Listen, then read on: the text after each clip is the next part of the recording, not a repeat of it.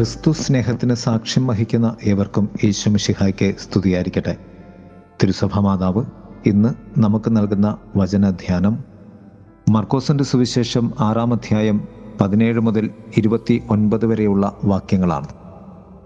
തിരുസഭ ഇന്ന് വിശുദ്ധ സ്നാപക യോഹന്നാൻ്റെ രക്തസാക്ഷിത്വ ദിനം കൊണ്ടാടുകയാണ്. ശിരച്ഛേദനത്തിൻ്റെ തിരുനാൾ. മൂന്ന് തലങ്ങളിൽ ഈ ധ്യാനത്തെ നമുക്ക് ക്രമപ്പെടുത്താം. ഒന്ന്, ശക്തമായ സത്യത്തിൻ്റെ പ്രഘോഷണമാണ് സ്നാപകൻ. രണ്ട്, ശബദത്തിൻ്റെ ശക്തിയും തിന്മയുടെ അതീശത്വവും. മൂന്ന്, യേശുവിൻ്റെ സുവിശേഷ പ്രഘോഷണത്തിന് മുമ്പ് കാരാഗ്രഹത്തിലാകുന്ന സ്നാപകൻ. ഒന്ന്, ഹെറോദസ് സ്നാപകനോട് കാണിച്ച ആദരവും ഭയവും ഏറെ നിലനിൽക്കുന്നതായിരുന്നില്ല എന്നതാണ് സത്യം. ഹെറോദസിൻ്റെ വീഴ്ചയുടെ കാരണം ആത്മീയ അവസരം നഷ്ടപ്പെടുത്തിയ ഹെറോദസും തിന്മയുടെ അവസരം പാർത്തിരുന്ന ഹെറോദിയായും തന്നെയായിരുന്നു. എന്നാൽ തിന്മ നന്മയുടെ മേൽ വിജയം വരിച്ചതുപോലുള്ള തോന്നലാണ് ഇവിടെ സുവിശേഷത്തിൽ. തിന്മയുടെ തോന്നലുകളിൽ നിന്ന് നന്മയുടെ യാഥാർത്ഥ്യത്തിലേക്ക് സുവിശേഷം നമ്മെ ക്ഷണിക്കുകയാണ്. നാം ഒരു സത്യത്തെ കാണുന്നുണ്ടെങ്കിൽ ആ കാഴ്ച ദൈവത്തിൻ്റെ ആത്മീയതയാണെങ്കിൽ അതിന്ദ്രിയങ്ങൾക്കപ്പുറമുള്ള ഒരു സത്യം തന്നെയാണ്. ആ സത്യത്തിനു വേണ്ടിയാണ് സ്നാപകൻ നിലകൊണ്ടത്. രണ്ട്, ശബദത്തിൻ്റെ ശക്തിയും തിന്മയുടെ അതീശത്വവും. തൻ്റെ ആദ്യ വിവാഹത്തിലെ മകളായ സലോമി ഹെറോദസിൻ്റെ വക്രതയിൽ വാർത്തെടുക്കപ്പെട്ടവളായിരുന്നു. അവളുടെ വക്രത ഹെറോദസിൻ്റെ ശബദത്തിൻ്റെ മുകളിലേക്ക് പടർന്നു കയറി അതീശത്വം നേടി. തിന്മയുടെ വലിയ അധികാരമേൽക്കോയ്മ പോലെ അവൾ പറഞ്ഞു, ഇപ്പോൾ തന്നെ സ്നാപക യോഹന്നാൻ്റെ ശിരസ് ഒരു തളികയിൽ വച്ച് എനിക്ക് തരണം എന്ന്. അവൾ നടത്തിയ മനോഹരമായ നൃത്തം പോലും പിശാചിൻ്റെ പൂർണ്ണമായ നൃത്തച്ചുവടുകൾ മാത്രമായിരുന്നു.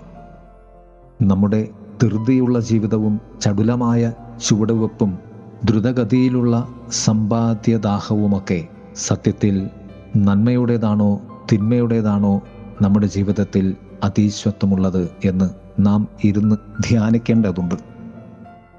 മൂന്ന്, യേശുവിൻ്റെ സുവിശേഷ പ്രഘോഷണത്തിന് മുമ്പ് കാരാഗ്രഹത്തിലാകുന്ന സ്നാപകൻ. മലാക്കി പ്രവാചകൻ്റെ ഗ്രന്ഥത്തിലാണ് മനുഷ്യരെ ഒരുക്കുവാനായി അവസാന നവീകരണം നൽകുവാനും അവരെ പുനരുദ്ധരിക്കുവാനും ഏലിയ വീണ്ടും വരും എന്ന് എഴുതപ്പെട്ടിട്ടുണ്ട്. സ്നാപകൻ്റെ ശിഷ്യന്മാരും ഗുരുശിഷ്യ ഐക്യവും തകർന്നു പോയില്ല. അത് കർത്താവ് ഏറ്റെടുത്തു. അവർ യേശുവിൽ ലയിച്ചും സ്നാപകൻ മരണത്താൽ നിത്യതയിലും ആയിത്തീർന്നു. മരുഭൂമിയിലെ സന്യസ്ത കൂട്ടത്തിലെ സന്യാസിയായിരുന്നു സ്നാപകൻ.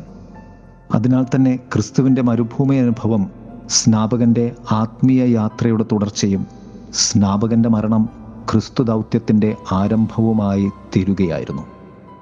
ക്രിസ്തുവിൻ്റെയും സ്നാപകൻ്റെയും ആത്മീയതയിലൂന്നി ബനൗ എന്ന സന്യാസ സമൂഹം പിൽക്കാലത്ത് രൂപപ്പെടുകയുണ്ടായി. ആദിമ നൂറ്റാണ്ടുകളിൽ ജോസഫുസ് എന്ന ചരിത്രകാരൻ ആ സമൂഹത്തിൻ്റെ അംഗമായിരുന്നു എന്നും ചരിത്രം സാക്ഷ്യപ്പെടുത്തുന്നുണ്ട്.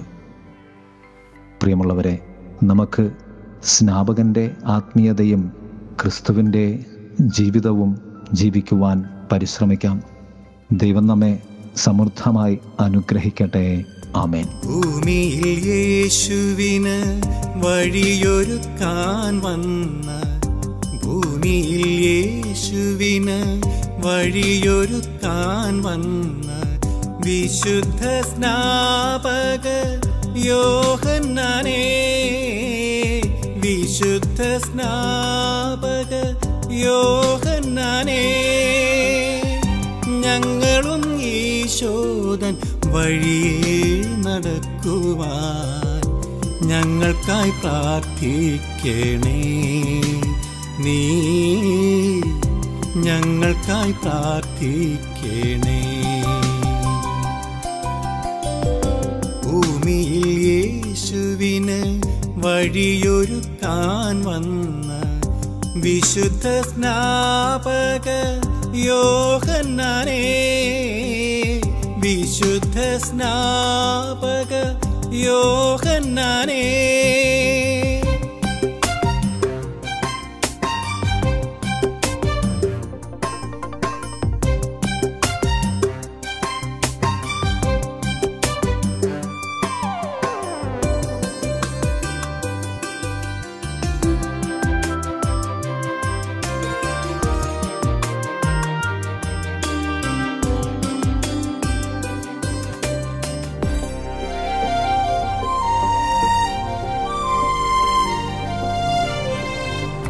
ഞങ്ങൾ കുറയുവാൻ ഞങ്ങളിൽ ഈശോ വളർന്നിടുവാൻ,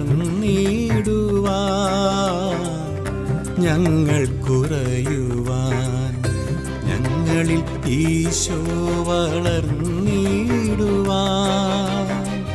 ഞങ്ങൾക്കായി പ്രാർത്ഥിക്കണേ താതാ, ഞങ്ങൾക്കായി പ്രാർത്ഥിക്കണേ നീ, ഞങ്ങൾക്കായി പ്രാർത്ഥിക്കണേ. ഭൂമിയിൽ യേശുവിന് വഴിയൊരുക്കാൻ വന്ന വിശുദ്ധ സ്നാപക യോഹന്നാനേ, വിശുദ്ധ സ്നാപക യോഹന്നാനേ,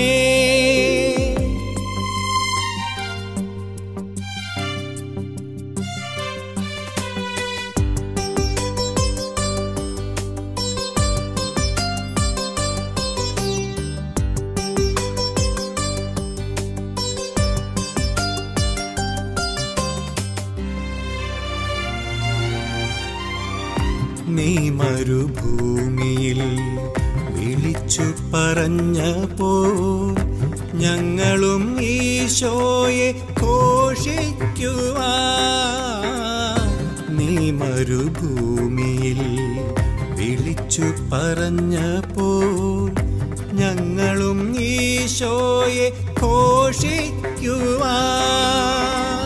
ഞങ്ങൾക്കായി പ്രാർത്ഥിക്കണേ താതാ, ഞങ്ങൾക്കായി പ്രാർത്ഥിക്കണേ നീ, ഞങ്ങൾക്കായി പ്രാർത്ഥിക്കണേ.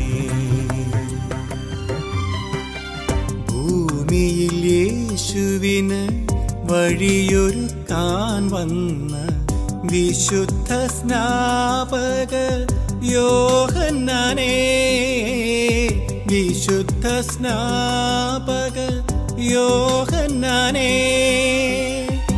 ഞങ്ങളും ഈശോദൻ വഴിയെ നടക്കുവാൻ ഞങ്ങൾക്കായി പ്രാർത്ഥിക്കണേ നീ, ഞങ്ങൾക്കായി പ്രാർത്ഥിക്കണേ. ഭൂമിയിൽ യേശുവിന് വഴിയൊരുക്കാൻ വന്ന വിശുദ്ധ സ്നാപക യോഹന്നാനേ, വിശുദ്ധ സ്നാപക യോഹന്നാനേ.